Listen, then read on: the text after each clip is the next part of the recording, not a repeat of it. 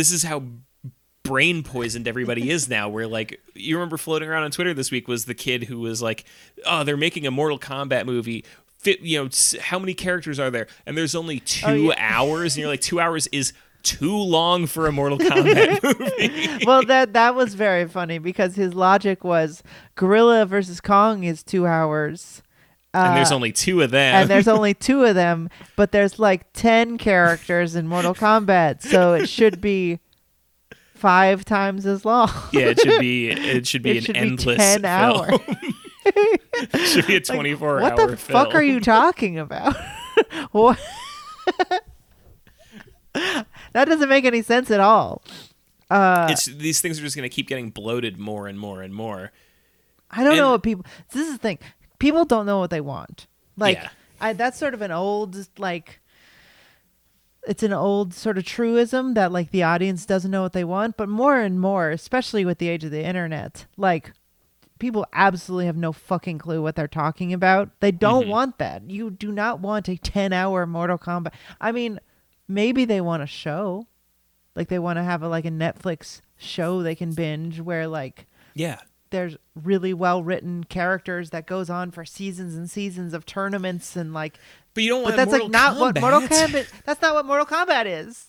It's a fucking video game about tearing someone's spine out. Yeah, it's the video game that like gave us the modern concept of palette swapping. Like, it's just that's what it is. It's like it's the one where there's 9 different of the ninja guy who they just gave different powers to because they changed the color of his mask. And it's like, I believe that there are freaks and weirdos out there who read The Lord of the Rings and were like dedicating their lives like. Spent all of their time like falling into this world. Like, there's people out there who want infinite Harry Potter stories. They don't care if it's Harry Potter. They don't care if it's the guy from the Fantastic Beasts. They just want to live in that world, really. Right. And they would watch 20 seasons of a even mildly well-written Harry Potter show. They'd watch like Harry Potter and the annoying guy at the post office. Like, that's a movie they would for sure watch. I believe that. I don't think there's really anybody out there who's like,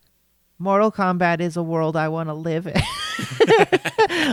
like, is there like weird like Goku button-down shirt guys who are like, I want to be in the Mortal Kombat universe, and I want to live in the world where Shaolin can steal your soul. I want to know what Jax is up to every day. Or what's his name? Whatever. It doesn't matter. It literally doesn't matter. It does not.